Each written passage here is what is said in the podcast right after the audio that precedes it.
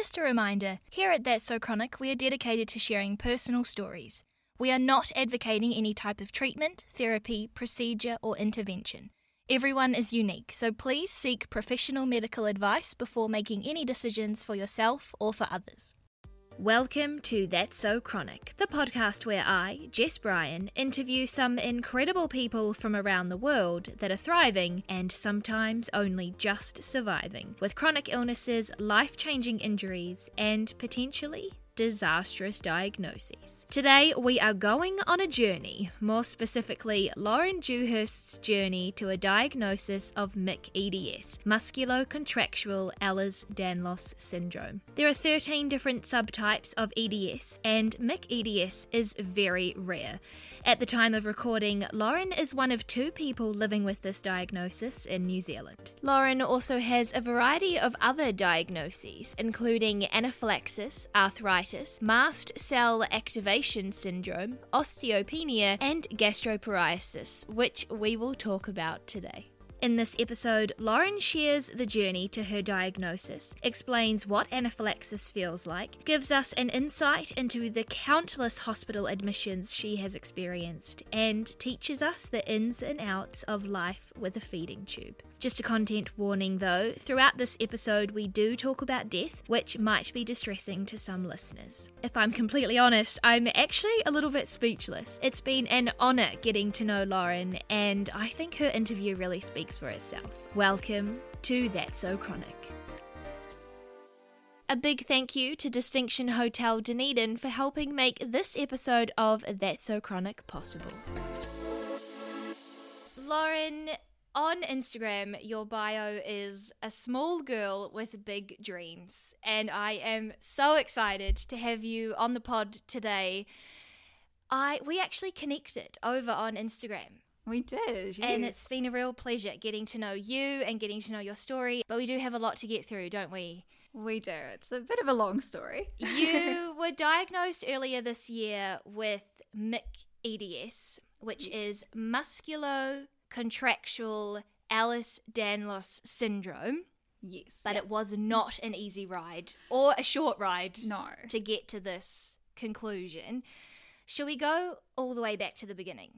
Yeah. What what was childhood like? When did all of this start that you suddenly went, hang on, things aren't quite right with me? Ultimately the day I was born. Okay. Really. Um I was one of those children that was born prematurely and spent my first sort of days of life in an incubator.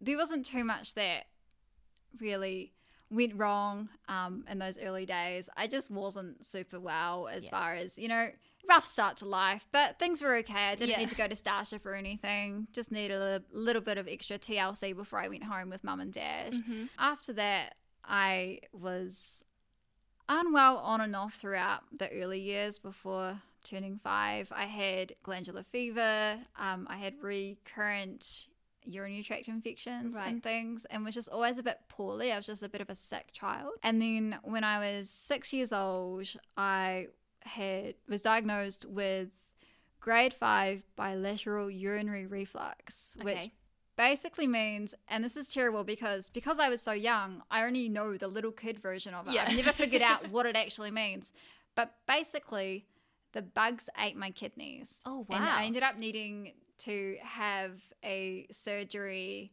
where they place stents on my kidneys because I've got now I've got scarring on both sides and I have the function of about maybe one and a half kidneys. Oh. So I don't ah. quite have two full kidneys yeah. because of all the scarring. Wow. So yeah, so I've got to be quite careful when I play sports and you know, I played paintball once and my mum scolded me a lot because of a hit in the back. That's quite a, you know, risky thing for me. But yeah, yeah things sort of started at that point. Mm-hmm. And then started school, was still a bit of a sick kid, but okay, had a few sick days here and there, but it was mostly fine. Got to high school, went through that awkward you know, stage everyone does when they're going through puberty. Mm-hmm. Started becoming more active and started living life a bit more recklessly, I guess, and started breaking a few bones, which was a bit you know, yeah. not great. Was basically in high school. If if someone said, "Oh, do you remember Lauren?" They'd say, "Oh, yeah, she was the girl who was always on crutches, oh, always oh, wow. had a cast on her arm." So I, yeah, high school, when I was 18 years old, got diagnosed with osteoporosis. I went for a bone density scan and they realized that I had the same sort of bones as, you know, an 85 year old. I was going to say, that's Yeah. quite young to be Oh, diagnosed yeah. with osteoporosis. yeah, my it was terrible. Like I I I didn't drink milk as a kid, I must confess. Yeah. Um, was not a fan, but I loved cheese, I loved ice cream. I was relatively fit. I did exercise, you know, quite a bit. I was a little bit overweight, but I was happy and healthy. That was Yeah. just sort of who I was and you know how things were for me, I guess. But no, I just was constantly falling over and hurting myself with the smallest injuries. Like I'd trip over and put my hands out to stop myself and break my wrist. Oh my god. And yeah, when they finally did a bone density scan, they realized that my bones were anything but perfect. So yeah, things sort of started falling apart there, and then I guess everything just went downhill. Were they able to do anything for the osteoporosis then? Yeah, so um, what they did is I started taking quite regular calcium supplements and things. And since that point in time, I actually don't take calcium supplements anymore because, due to being so young, they worry about the long term effects of calcium. And Oh, so, wow. obviously, I guess the research is always changing, and then the opinions of what is and isn't a good treatment is always changing as well. But for me, they said, no, we'll stop that for now. Yeah. So instead, I take vitamin D supplements because living in Dunedin, there's not a lot of sun, and you do need sun for good bone health. So Yes. Which Yeah. Dunedin has not put on the sunshine today. That is no, I'm sure. so sorry. but yeah, so I take I take um the vitamin D and I take that fortnightly and have been taking that for years and years now. There are other therapies that they could be doing. For example, um, there's different types of infusions I could be having, but because I am still so young, they're really unsure about the long term Yeah. effects of it. So Yeah. instead it's sort of more managed through like diet and exercise and things and i have been fortunate enough ev- just earlier this year actually to sort of classify more now as someone with osteopenia which is sort of like the pre-stage to osteoporosis i guess Yeah. which is really cool so i've kind of gone backwards i've managed to get things strong enough to yeah, not be quite in so much trouble, and I haven't had any serious breaks for quite a long time, which is Touch all the awesome. wood. Yes, touch wood, please. But yeah, it's been it's been really good in that sense. But it's sort of yeah, it's I guess where things started fin- like getting a little bit more serious. And then I guess if my Instagram stalking is correct, I did a deep stalk all the way back to like 2016 last night.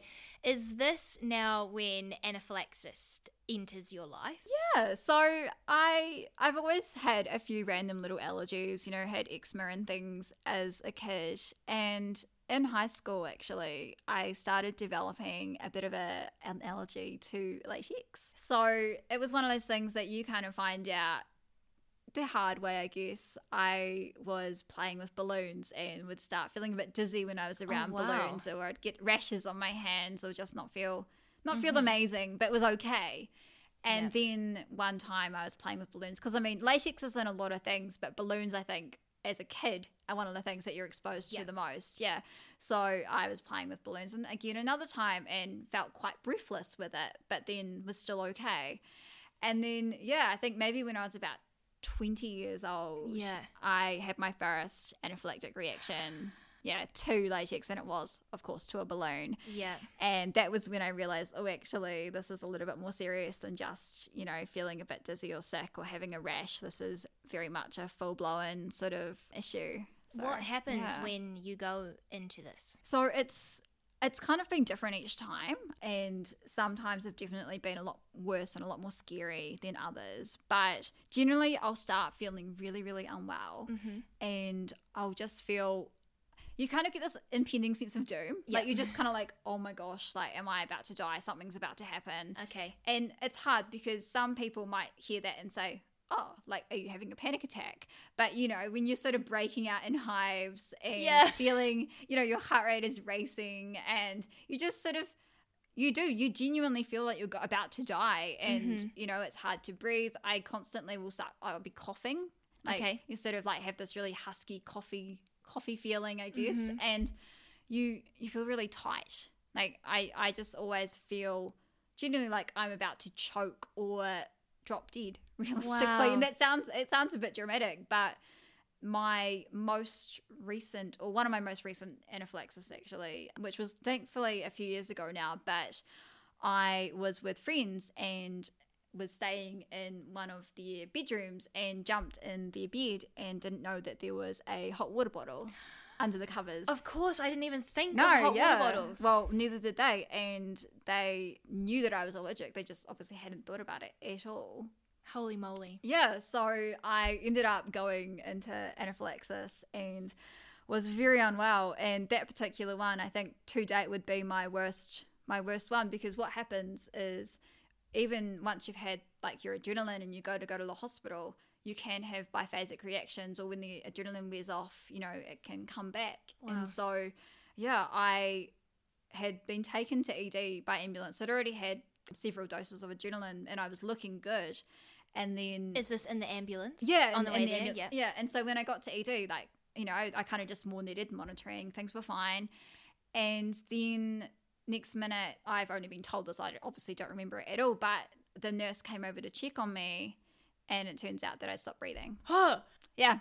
So, yeah, things can get very real very quickly. And it's one of those things where you almost don't know what to expect when it starts evolving. And Yeah. so sometimes it's like, oh, I'll just wait and no, maybe I don't need to use my EpiPen. Maybe it will be okay.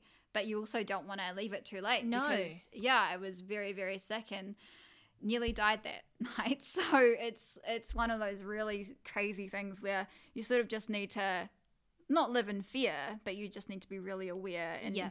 it's so so important to yeah to take things seriously. I guess take any allergy seriously, Yeah. but also if you're the person with the the allergy, Yeah. you just need to you know be overcautious. I think rather than under because yeah.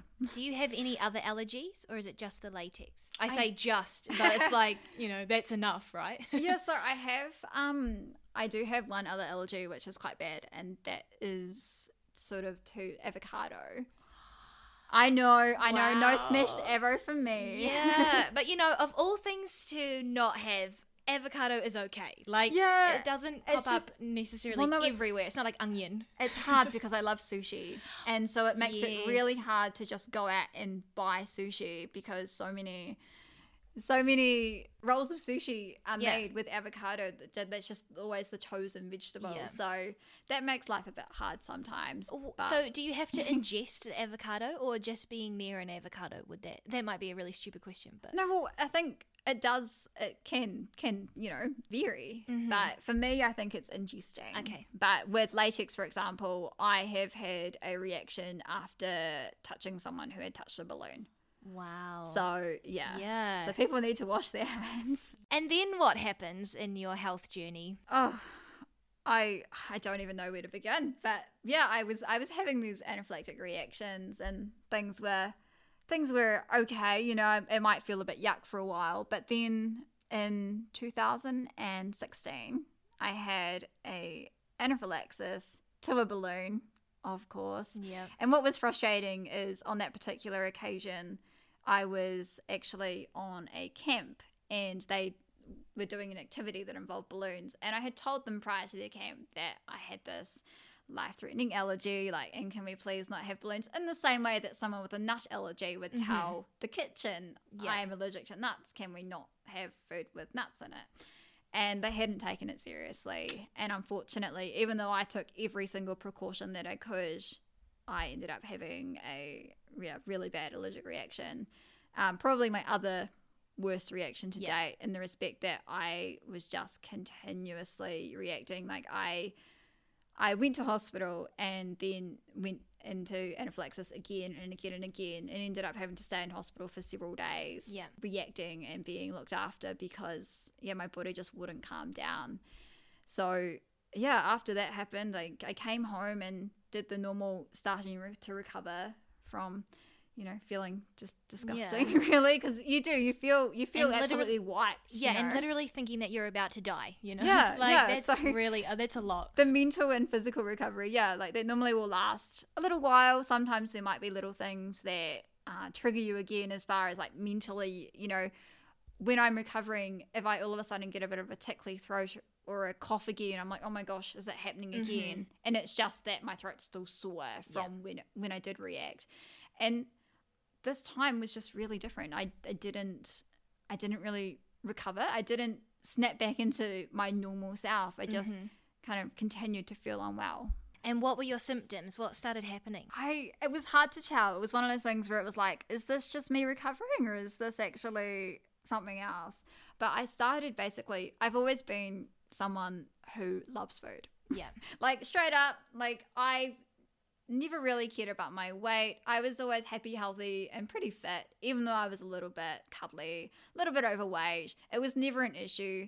If you read my medical notes, you'd probably always see the word overweight. Okay. But no one was super, super concerned because it wasn't major. I was Yeah. just, you know, a little bit probably too happy with, you know, having a second portion of dinner or like having takeaways or junk food after school. So I love food and all of a sudden food started not to love me.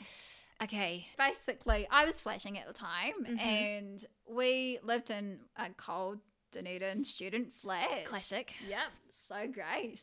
And what would happen is I would go to have lunch or dinner or sometimes, you know, breakfast. And afterwards, I would start feeling really, really nauseous. Right. And I was like, why do I feel sick? This is Yeah. weird.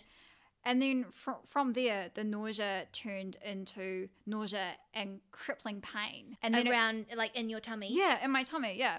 And then it turned into nausea, crippling pain, and me vomiting or having like rampant diarrhea, like Mhm. all of those fantastic things that you really don't want. But I couldn't figure out why. Yeah. And I was like, "H- is this from my anaphylaxis? Like, what's going on? And yeah, what ended up happening is it got to the point where every time I ate, I felt so unwell that I was having to like lie on my bed and curl up in the fetal position Yeah. that it kind of became to a point where I didn't I didn't want really want to be eating anymore, but I also didn't want to be eating very much because I was worried. Yeah, I was worried that if I if I did eat that I was going to feel like that and it was Mhm. such an unpleasant feeling that I thought that's maybe maybe if I eat less, maybe it won't happen. Yeah. So I started eating less and then I started eating less frequently. So instead of having breakfast, I would my first meal of the day would either be, you know, morning tea or lunch. Yeah. Because maybe if I delay starting to eat for the day, I won't have to feel as yuck for as long. And during this time, were you doing process of elimination of certain types of food? I was, yeah. So it was everything was just really confusing because I didn't know what was happening, and I thought maybe I've developed a gluten intolerance, or hmm. maybe I don't know, like maybe I've just got some other random allergy. So I would, you know, try and eliminate like dairy or gluten. I would try to having a really plain diet, you know, and I'd, I'd gone to my doctor and I'd said what's going on, and they didn't really know, Yeah. but they just said, "Oh, we'll monitor it. You know, we'll Mhm. see how things go." yeah. all the great, Yeah, great wonderful. things. Yeah. So yeah, I all of a sudden, because this was happening, my body basically started getting really, really unhappy with me Yeah. because I'd gone from fueling it incredibly well, probably too well, like I said, to hardly giving it anything at all. And in a about a three month period, I lost nearly 30 kg. Wow. Yeah, and was very, very, very unwell. Like they eventually, when I finally did have bloods taken, my blood work was a mess. Were people taking this seriously? Were they like, all right, well, we got to figure out what's happening to this girl? This was the problem, and I I find it really hard because I still see it with some of my friends today, and also just in general, like in the world, being young a young female. Straight away, people thought that I had an eating disorder. To the point where I also thought maybe I do have an eating disorder and I just don't know it. Like maybe this is what an eating disorder looks like. You know, I, I was being pretty disordered with my eating. So Yeah. in theory, Yeah. sure. like- yeah. Yeah, but what what what that meant is that every time I ended up at the doctor's, they were being very judgmental and sort of asking Yeah. all of the right questions, but in the wrong way. I Mhm. think. And when I finally did end up having to go to um, ED because I was so dehydrated Mm. and my blood sugar was really low and I just was too sick basically to eat anything. Because in amongst this, I was vomiting when I ate as well and Yeah. I was in a lot of pain. So And were you able to keep Yeah. water down? no, no, I was I was just I was vomiting. Like I I just seemed to be getting sicker and sicker basically. And so when I did finally go to ED, they ended up giving me a drip of fluids and things, but then just would send me home. But before I was allowed to go home, they would make me see the emergency psych services, Right. which was a really hard thing because of course that made me not want to go back either. Yep. You know, I got referred from my doctors to a dietitian to learn how to eat better, and I got referred to a counselor because they thought I needed to, you know, talk about obviously this apparent eating disorder that Mhm. was flourishing. Yeah.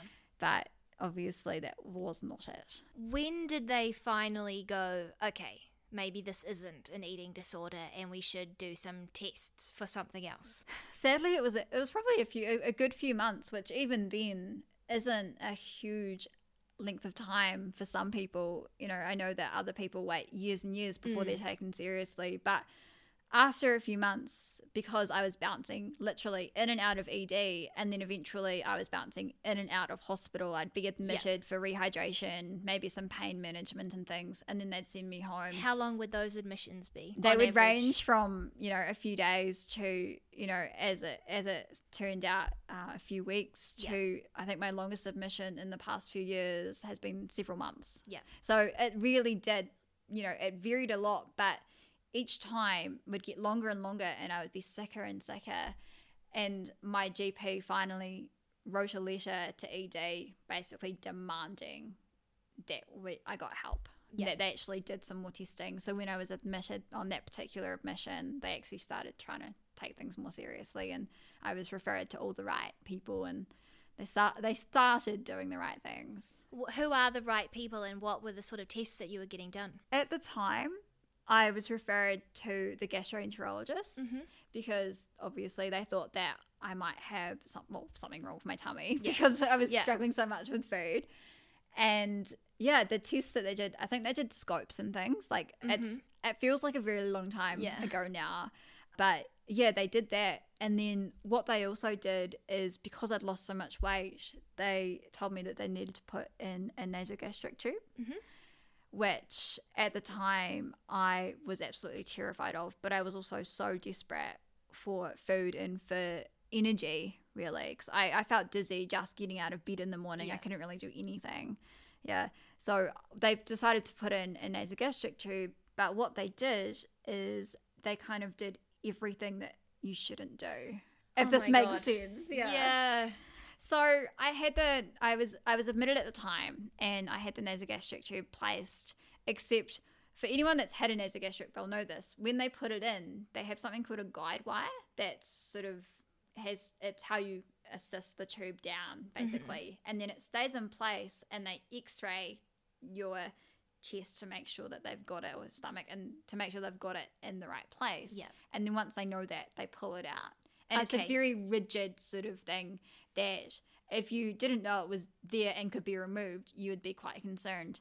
Yeah. And this was the issue. No one communicated that with me. So I had this really, really large tube placed. In fact, it was a lot bigger than any tube I've ever had since. So I Yeah, don't know what they were doing. Yeah. But I had a giant tube placed. And then they had the guide wire in, took me for x ray, brought me back, but then left it there. and I didn't I didn't know there was a guide wire. I just thought that was how it was gonna feel. Yeah. And so I sat there crying hysterically. I could barely talk or swallow. Yeah. I was in so much pain because it was such a big tube. And I thought, if this is how things are going to be, I can't do this. No. And it got to the point where I got so overwhelmed and so upset that the nurse, the nurse was incredible. She came and said, "No, no, it's okay. It's okay. We'll take it out. We can try again tomorrow." And so, okay, I don't really want to have to go through the process Yeah. again, but I just felt so terrible. I said, "Please just take it out. Please just take it out." And the next morning, you know, I thought, "Okay, we'll try again." But when the gastro doctor came to see me, he said, "Oh, you've had your chance. Oh. If you don't want the tube, then that's fine. You can go home." W- uh, okay. Yep. Yeah. Oh. So, and the, the problem was obviously this guide wire had been lifted and I hadn't realized. So I ended up yeah, I ended up going home, no tube, and my weight just kept dropping, and I just Mhm. continued to get sicker and sicker. And then did you was it the gastro specialist down here in Dunedin or did you finally go somewhere else to get a second opinion or did you how did this how did it stop being like this all the time? So I'm very lucky in some senses. It, it can be hard, but it definitely has been helpful uh, being chronically ill, and that my mother actually works at Dunedin Hospital. Yeah. So she works both clinically and in in clinical governance Yeah. as well. So it She's means got that that sneaky inside intel. yeah, she's got the inside intel, but she also she knows all the right people, Mhm. and her role involves her working in the operating theatres, which is fantastic in the sense that she works with a lot of different specialties and surgeons and things like that. So one day she was having a conversation with one of her work colleagues who happened to know me and had asked how I was doing because they knew that I'd not been well. And the surgeon that was working in the theatre at the time said, Oh, she sounds like quite an interesting case. Do you want me to have a look at her? You know, like Yes. could, could you know, do you want do you want her GP to refer refer her to to me and I can see what what's going on?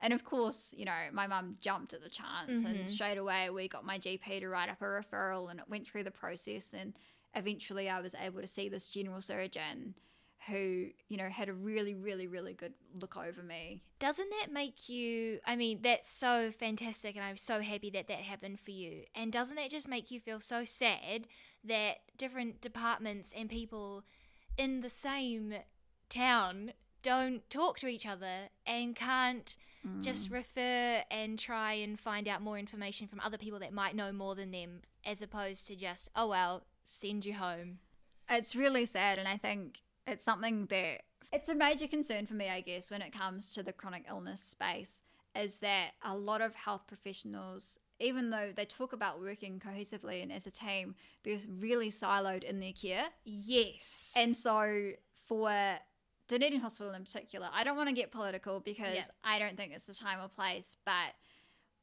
as a hospital, they do really struggle. Like, fortunately, they are finally building a new hospital for us, which I think is going to be great. Though even then, they're already having concerns about it not being big enough Mhm. and not having the right, you know, facilities and things. But what happens is I was under gastroenterology, which in Dunedin is quite a a hard a hard service to get into and Yeah. once you're in there they're very tight with their budget so if they don't think Yeah. you need a test then they just won't do it so it made Yeah. it really hard to actually get anywhere with it it all comes down to money doesn't it it does it comes down to money and it basically means that if I if my mum hadn't had that interaction with that surgeon, I have no idea where I'd be today because seeing that surgeon and going forward from there ultimately kind of changed my life. so you have a feeding tube now I do, yes. How long from then you had this meeting this appointment with this surgeon then what happened were you finally diagnosed with something that were you able to eat food So no. Yep. Basically, that was all the way back in, I believe, maybe late 2016. So it was the same year that I'd Mhm. seen gastro, the same year that I'd become unwell. But I mean, we're in 2020 now, and Yeah. I only got my official diagnosis a few months ago. So Yeah. yeah, it's been a long journey. Uh, has it been three years of just on and off in the hospital? No one has known what to say or do. When did they start to go, okay, let's try this feeding tube again, let's see what we can do? So in late 2016, I had a feeding tube placed again. Okay, so they did try so they did then. try and yeah so once i'd seen the surgeon things started to get a little bit better Mhm. in the sense that they did place another feeding tube but instead of placing a nasogastric they placed a nasojejunal which Okay. means it goes into my jejunum so it bypasses my stomach because Interesting. yeah we thought if food going into my stomach is what's causing the pain and the nausea then if it goes into my jejunum then hopefully that won't happen Right. yeah it It's so amazing that this happens. it's yeah, it's pretty crazy, and it's one of those things that unless you actually are exposed to the world of even just feeding tubes, there's so many different types, Yeah. and you know, you see a feeding tube on someone and you think, oh, they must have an eating disorder or oh, they must be sick. But there's so much more to it than Yeah. that. And there's so many different types, you know, whether it's a nasal one or one that's in, you know, their stomach, for example, that can't be seen from the outside. Mm-hmm. That I think until I actually started learning more about them, it really was very much just going blind and just hoping that it was going to help. Yeah. And having a nasojejunal definitely has changed my life and Ah, has amazing. helped so much. And yeah, I'm very grateful that they were willing to try again. But even then, what did happen is at one point the following year, 2017, I spent two months in hospital Yeah. like two months straight, which was really hard because I'd had this feeding tube placed. I'd started getting energy again. I'd started being able to function again, and then all of a sudden, I had I had a flare. Ultimately, I had a flare, but the flare was really poorly managed because what happened is, and this is nothing against my current specialist, but the specialist surgeon that I'd been referred to and been able to see got a new job Right. and he moved away yeah. and my care changed Yeah. and as is always the problem when your care is transferred there were teething issues Mm-hmm. and it meant that i was admitted to hospital and things didn't really go to plan Yeah. everything started falling apart and it got to a point where yeah i was just that unwell that i ended up in hospital for two months straight i had been back at uni i'd been able to resume my studies after Mhm. having to um, withdraw because i was so unwell Yeah. and obviously being in hospital for two months meant that once again Yeah. I had to withdraw, and everything was just a bit yuck. Mm-hmm. Following that admission, though, I was readmitted relatively quickly afterwards, like within a few weeks of being discharged. Yeah. And my consultant thought it would be a good idea to try life without the tube. Oh. Yeah, a little bit of a left field, you know, didn't really Yeah. see it coming. But I think he thought, well, maybe, and this sounds strange, but I think there is a lot of psycholo- psychological components that can come with being unwell sometimes. So Yeah. I think he wanted to try the theory of if you don't look sick, maybe you won't be sick. Okay. Great in theory. Spoiler alert, it didn't work. so I had managed to get my weight up to a nice, uh, you know, a really good number. Everyone was really happy. mm-hmm. He took the tube out, and I dropped ten kilos again. Yeah. Just it Yeah, all started very again. very quick. It yeah. just basically went into that same cycle, and things just weren't great. And so, fortunately, I eventually had the tube placed again because everybody was starting to get a little bit worried that I was, and without being dramatic, that I was going to die Yeah. because I was just getting so malnourished and really not flourishing at all. For anyone And, yeah. who doesn't know how a feeding tube works, Mhm. could you take us through the ins and outs of what is actually being put in your body with it? Yeah, so with a feeding tube, you have, well, ultimately something called feed. Mm-hmm. So it's sort of like a liquid nutrition, I guess. And it's a bit like having a smoothie or a milkshake or like maybe a protein shake. Yeah. Uh, through a tube that's either in your nose or in your stomach that then goes into, yeah, either your stomach or your small intestine. So, yeah, I have these little bottles of feed Mm-hmm. and they smell disgusting. Okay. Taste disgusting. You would not want to drink it unless you really, really had to. Yep. And what I do is I attach it up to some tubing and that all hooks into a machine. And then I can plug myself in and then it runs either overnight or during the day or just whe- whenever you need to run it. So you can be running your feed for set periods of time, whether that's that you run it for 24 hours a day, which is what some people need to do, Yep. whether you just run it overnight, whether you run it um, for a few hours in the morning or afternoon. It depends on how much you're needing, what you're needing it for, and what rate your body can tolerate it at. Yeah. So the machine can propel the feed through at different rates, I guess, Mm-hmm. and depending on the symptoms that you get with that, I mean, you know, it will depend on what Yeah. speed, I guess, it goes. So I think for me, my general feed rate would be sort of around the 50 to 60 mils an hour on a really Okay. good day Yeah. when I'm doing well. But if I'm sick, I might only manage, you know, 10 mils an hour, 20 mils an hour, which Okay. seems like nothing, mm-hmm. but any little bit helps. And because you can get different makeups off the feed, Mm-hmm. it means that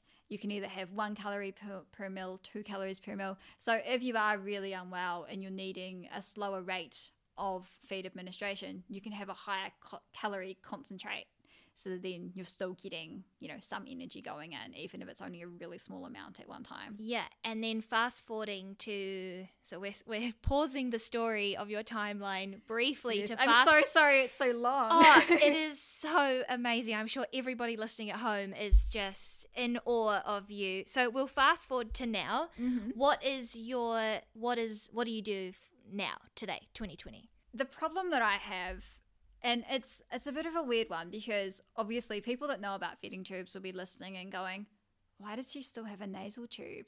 Because Okay. generally people with nasal tubes only have them for a short amount of time. You know they're kind of a temporary a temporary fixture. You have to have them replaced a lot. They can block a lot. And they're not really something you want to have you know for years and years at a time because it's on your face. It makes it very apparent that i'm sick. And Yeah. for me being unwell is such a small part of who i am Yeah. that I don't really want it to be the main attraction. I don't want it to be what people see. But the alternative to that is having a feeding tube in my stomach. And what they have to do for that is they create a wee stoma and then they can kind of thread the tube through into the right space, I guess. Yeah. Be the easiest way to say it. And it probably sounds silly for people that do have them, but the thought of it terrifies me. You know, if I didn't want a feeding tube anymore, or if I didn't need a feeding tube anymore, I should say, I could pull it out and it's gone. There's Yeah. no lasting, you know, lasting. There's no lasting evidence, you know, Mhm. that it was even there in the first place. Whereas if you have one in your stomach, it just feels like so much more permanent Yeah. and real. And I don't know, it's one of those things that mentally I'm really struggling to come to terms with even now. And my dietitian's been amazing in the sense that we're just sort of taking things slow and maybe eventually one day I will have one more Yeah. permanently in my body. But for now, I just have it on my nose. and you have some wonderful zebra tape that you sometimes have. I do love to bling bling it up sometimes. I like to also fit into the crowd, but it is nice to be a bit bright and colourful with my tape because you do need to tape it down. But So yeah. that was 2017, where they thought, all right, let's see if mm. it's going to work without the feeding tube. Spoiler alert, it didn't. then what happens to get you onwards to this diagnosis? just life continued to be a little bit shit really Yeah. you know just things weren't great i i was trying so hard just to get on with my life just trying to live trying to be happy and healthy and i just was bouncing in and out and in and out of hospital. And i mean things were okay. Like i've got an incredible dietitian. Like ev- actually all of my specialists are so amazing. So I, I see quite a few different people. I also have an amazing physio who I go to quite regularly for sort of like, I guess, rehab. Because being in hospital a lot, you get deconditioned really easily. Yep. And then because I've got my osteopenia and also I actually have arthritis as well, it makes it really hard when I end up stuck in bed when I'm not well enough to be active Yep. because you sort of get all tense and sore and it's it's really important to try and stay strong and so Mm-hmm. I do quite frequent rehab with her to try and keep me fit and healthy and then also um, play a few different sports as well including wheelchair rugby which I yeah, which looks amazing. love. It's it's very fun though. Sometimes I think it's a little bit too dangerous for me. I was but, to say, you do you have to worry about the kidneys with the wheelchair rugby? Not so much because your your um your back's protected. Okay. You know, because you're in a chair, but it is definitely a little bit risky. I do come home covered in bruises some weeks Wow. because I do bruise easily, but Mhm. it's fun and it's a really nice way of me staying active that isn't too harsh on my lower body as well because obviously I'm sitting down. Yeah. And so it means it protects my knee, which is awesome, and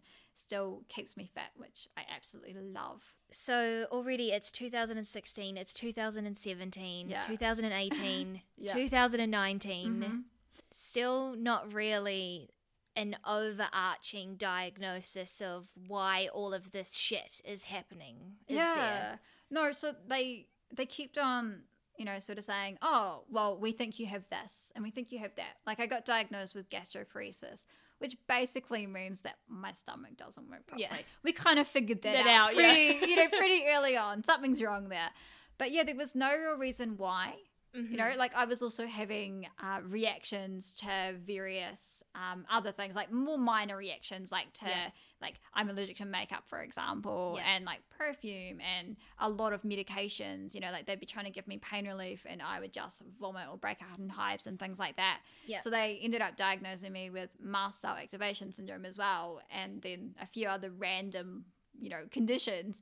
But it was like, why is this all happening? Like, Mhm. why me? What have I done? Yeah. you know and so yeah that was the thing because doctors and health professionals can be so siloed in their care no one had really looked at it holistically looked at the big picture Yeah. and we were begging we were asking so much if that could happen and my gp was trying to refer me to different specialists and things and i'd ask some of my specialists and say what do you think? Do you think that these two things might be related? And I mean, they would be support me in my ideas, but at the end of the day, they were really only there for, you know, my knee because of my arthritis Yes. or for my bones because of my osteopenia. And so they weren't really willing to connect the dots in the way that I needed them to. And because New Zealand is such a small country and we have such limited you know, specialist knowledge, I guess. We've got some incredible specialists, but we don't have the same facilities and knowledge that some countries overseas have. There just wasn't really the magic answer that I needed to mm-hmm. get me well. and we don't seem to have a computer system that they can all just connect with. Like Yeah. it's just so ridiculous. Anyway, that's that's for a whole other podcast. and then finally, a specialist in Auckland enters the scene. Yes. Tell Yes, they us do. what happened. It's a bit of a crazy story, and it's, I think it's hard in New Zealand because the chronic illness community, we're not massive. You know, mm-hmm. we. We, we don't all know each other, but a lot of us have similar experiences and similar stories. And so I had heard of the specialist in Auckland. Okay. He was a private and in my mind was very much out of reach, but also not someone I'd need to see, Mm-hmm. I guess. And then earlier this year, someone said, I think you might have Ehlers-Danlos. And I was like, what? what? Well, I, I, I knew what it was because I'd, I'd met people online who struggled with it as well. And I thought, maybe, maybe. And I knew this specialist existed. So Mm-hmm. we, we, we went to my GP. We said, would you would you mind referring me to the specialist? I mean, I know he's got a really long wait list, but it doesn't hurt to try. Yeah. So she wrote the letter. It got sent away, and it was hard because all of this had transpired right after lockdown. So I'd been in lockdown thinking about the fact that maybe I should get this referral, but because the whole world was in disarray at that Yeah. point, and I mean still is. Yeah. I was like, well, maybe I should wait. I'll wait till a better time. Mhm. But after lockdown, I was out walking my dog one day Yeah. and got a phone call. I answered the phone and it was the receptionist for the specialist. And I thought, oh, oh my gosh, they've got my referral. This is great. Because my GP had literally sent the referral maybe two days before. Yeah, like So, you know, that's a, that's really fast. acknowledging that they've got it. Yeah, like this is amazing. And she said, "Oh yes, so we've got your referral, and we'll let you know. You know, when we can when we can see you. The waiting list at the moment is about twelve months."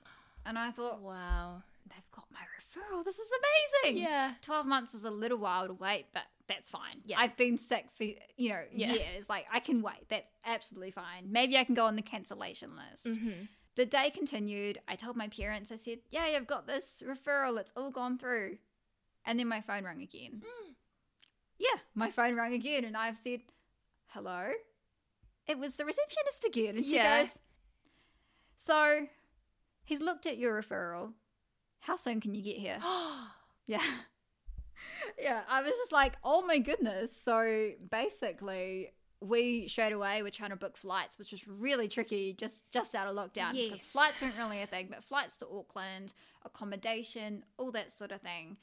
And yeah, before I knew it, I was on a plane to Auckland because, as I later found out, the specialist looked at my referral and he said if it had been sent during lockdown, I would have been classed as an urgent case and would have been allowed to travel despite all of the restrictions that were in Yeah. place. And he was that worried about me that he Mhm. wanted to see me As soon as ASAP. possible, yeah. yeah. like it was it was insane and extremely validating as well, which I'm sure a lot of people can relate to. Like Yeah. validation is so important when you're not well. Yeah. What happened once you got there? Oh, the day that we flew to Auckland, it was one of those days where anything that could go wrong Oh no. went wrong, including that we arrived. I think my appointment was supposed to be maybe at three thirty in the afternoon. Because of COVID and because of the lack of flights, we'd had to fly via Wellington. yeah. And so when we landed in Wellington, our initial flight was delayed a tiny bit, but that was fine because we still had time in Wellington. Mhm. So we landed in Wellington to find out that our Wellington flight had also been delayed. Oh, So we ended up arriving in Auckland at about five o'clock. oh no. So this is, you know, obviously several hours after my appointment was supposed to be. and the wait list is 12 the wait list is massive. It's a Friday, so obviously the specialist is going to want to be going home. I was the last appointment for the day, so but they were incredible. We'd called them in Wellington and they said, "No, it's okay. Just come when you get here." oh, that's so lovely. So we arrived around five o'clock, then had to sit in Auckland traffic. Cla- yep. Yep, classic. We finally get to the appointment at about five thirty, and I was literally in that appointment. It was supposed to be for an hour. yeah. We were nearly there for, I think, three hours. Wow. Like it was. I was so overwhelmed. There was so much information to take in, but he was so fascinated by me that he just he took the time. It was incredible. Like by the time I came out of the appointment, I was just like, "What just happened?" And were you diagnosed in that appointment? I was, yeah.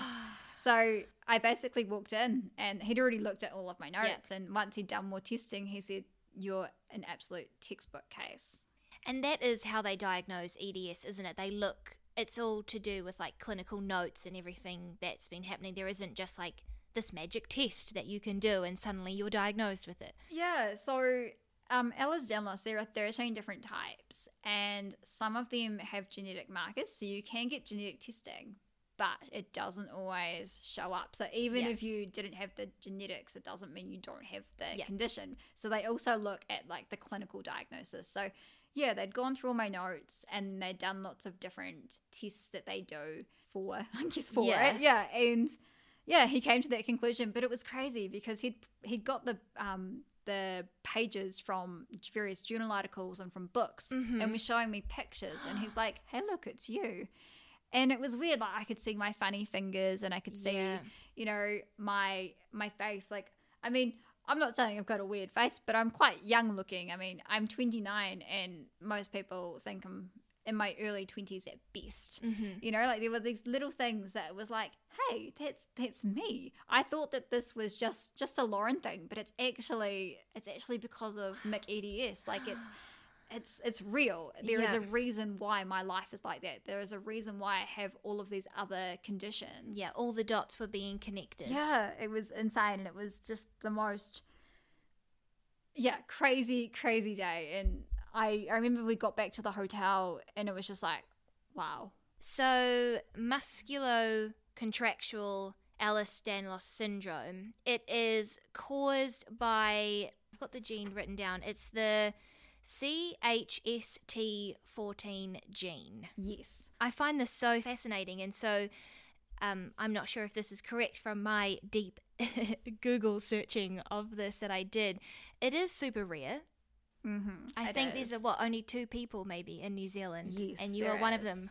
Look at us go! It's the exclusive here on That's So Chronic. But that the child must inherit two of these genes, one from each parent, and then this is what makes this Mm. kind of faulty gene that then brings this out. Oh, it's, it's just phenomenal.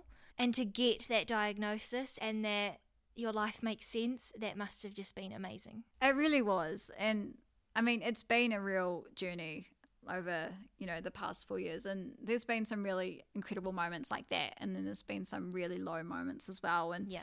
there was at one point the worry that I was going to die. And that was, you know, either through medical malpractice or through, you know, starving, Yeah. becoming so malnourished that my heart gave out, or whether I died ultimately through my own actions, you know, because things were so dark at times. And when you're malnourished and you can't think straight, you Mhm. know, your head goes to the craziest places. And for the first time in a long, long, long while, I actually had real hope and a sense of almost a sense of purpose, I guess, in my journey. It was like, wow, I actually, this is real. This is actually, it's not all in my head. Like, you know, I know that I had various conditions, but there was a reason why they were they were happening, why why everything had sort of just turned upside down. Yeah. You know? And what next? What happens now? I guess ultimately it's one of those tricky things. You've just got to treat the symptoms. Yeah. Woohoo. Okay. But I mean, it's good because knowing that I have a condition means that we can take precautions to prevent other things from happening, I guess, or to make life a little bit easier for myself. So, for example, after I got that diagnosis, I then finally had a portacath inserted. So I now have, I guess, easier access for, you know, when I need IVs, when I need medications and things like that, because I had no VI, no IV access left. Yeah. My veins were shot, and because of my EDS, that was even worse. Yeah. You know, there was sort of they'd been talking about it for a while, but that was the final straw. Well, this isn't going to go over away overnight. We really should do something about Yeah, it. You yeah. know, so that's been amazing. It's made my life a lot less stressful because you know they'd spend hours just trying to get a single IV cannula, which would then tissue straight away. Yeah. You know, I was having IVs in my feet, in my neck, in funny little crooks of my arm. Like it just wasn't. It wasn't great. But now my life is so much easier having yeah having had that and then they can take precautions if i have surgery and things like that so it's it has been good and And are you able to start any type of treatment, medications to try and help the symptoms or the, the disease from progressing? yes and no Yeah. at the moment it is really tricky because there's so many different treatments that are available and it does sort of depend on what other conditions you have Mhm. and also how your body responds to it Okay, yeah. So the one big thing I'm having at the moment is vitamin C. So with EDS, it has a lot to do with collagen as well. Mm. Yeah, and so I have the vitamin C to help with. I believe it's to help with strengthening the collagen. I could be wrong. wow. Don't quote me on that. Yeah. But yeah, so I'm having two grams of vitamin C a day, which is a lot as far as things go. Because if you don't need it and you're taking that much, your body will just pee it out. Yeah. you know, just get rid of it. But I'm taking yeah these two there's two grams of vitamin C along with all of my other regular you know pain and anti-nausea medications. And then I also have been taking infrequently, but still taking when I do need to, something called Creon, Okay. which I believe is used a lot with people who have CF, Okay. though I could also be wrong there. I just know that it is quite a popular drug to use for other conditions. Mhm. And so for me, that's about the fat absorption and things. So when I am having things in my mouth, because I do fortunately still get to eat food a little bit, Yeah. um, even though it can make me feel pretty yuck, it's it's a special time.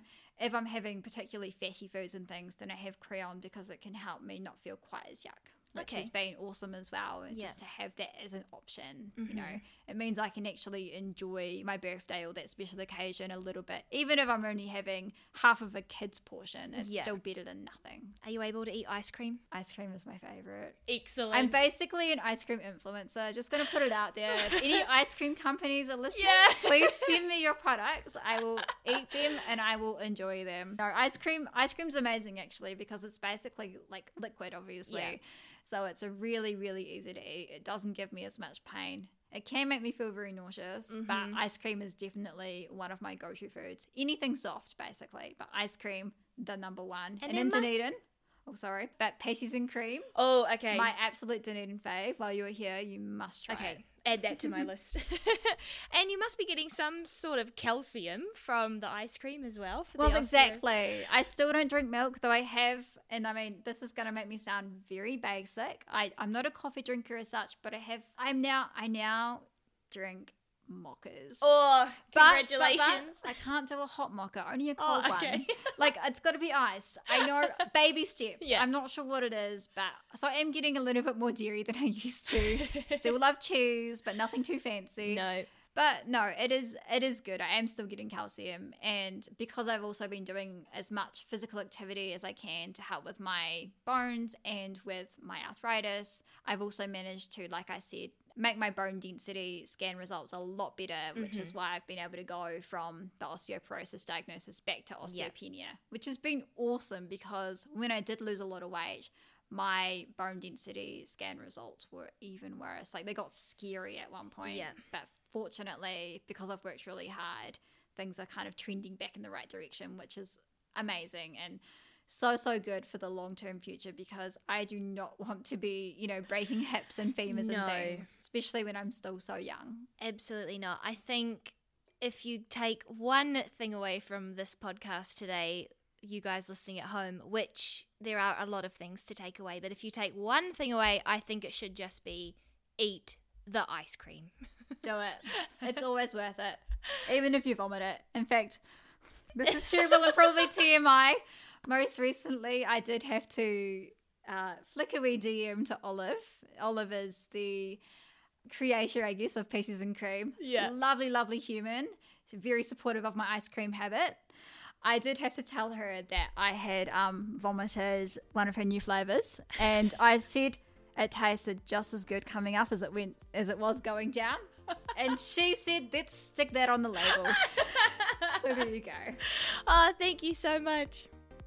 And on that note, we're going to leave it there. When we recorded the episode, it was just the beginning of Lauren's diagnosis, so maybe in the future we can record a follow up episode and see where she's at now. If you want to reach out, you can find me on Instagram at That's So Chronic. I love hearing from you all, and I also love seeing you listen to the pod, so feel free to tag That's So Chronic everywhere. Don't forget to subscribe and leave a review on Apple Podcasts. Press that follow button on Spotify Spotify, and tell all of your friends. I'm on a mission to get as many people around the world listening to these stories as possible so that we can hopefully spread awareness and, more importantly, hope.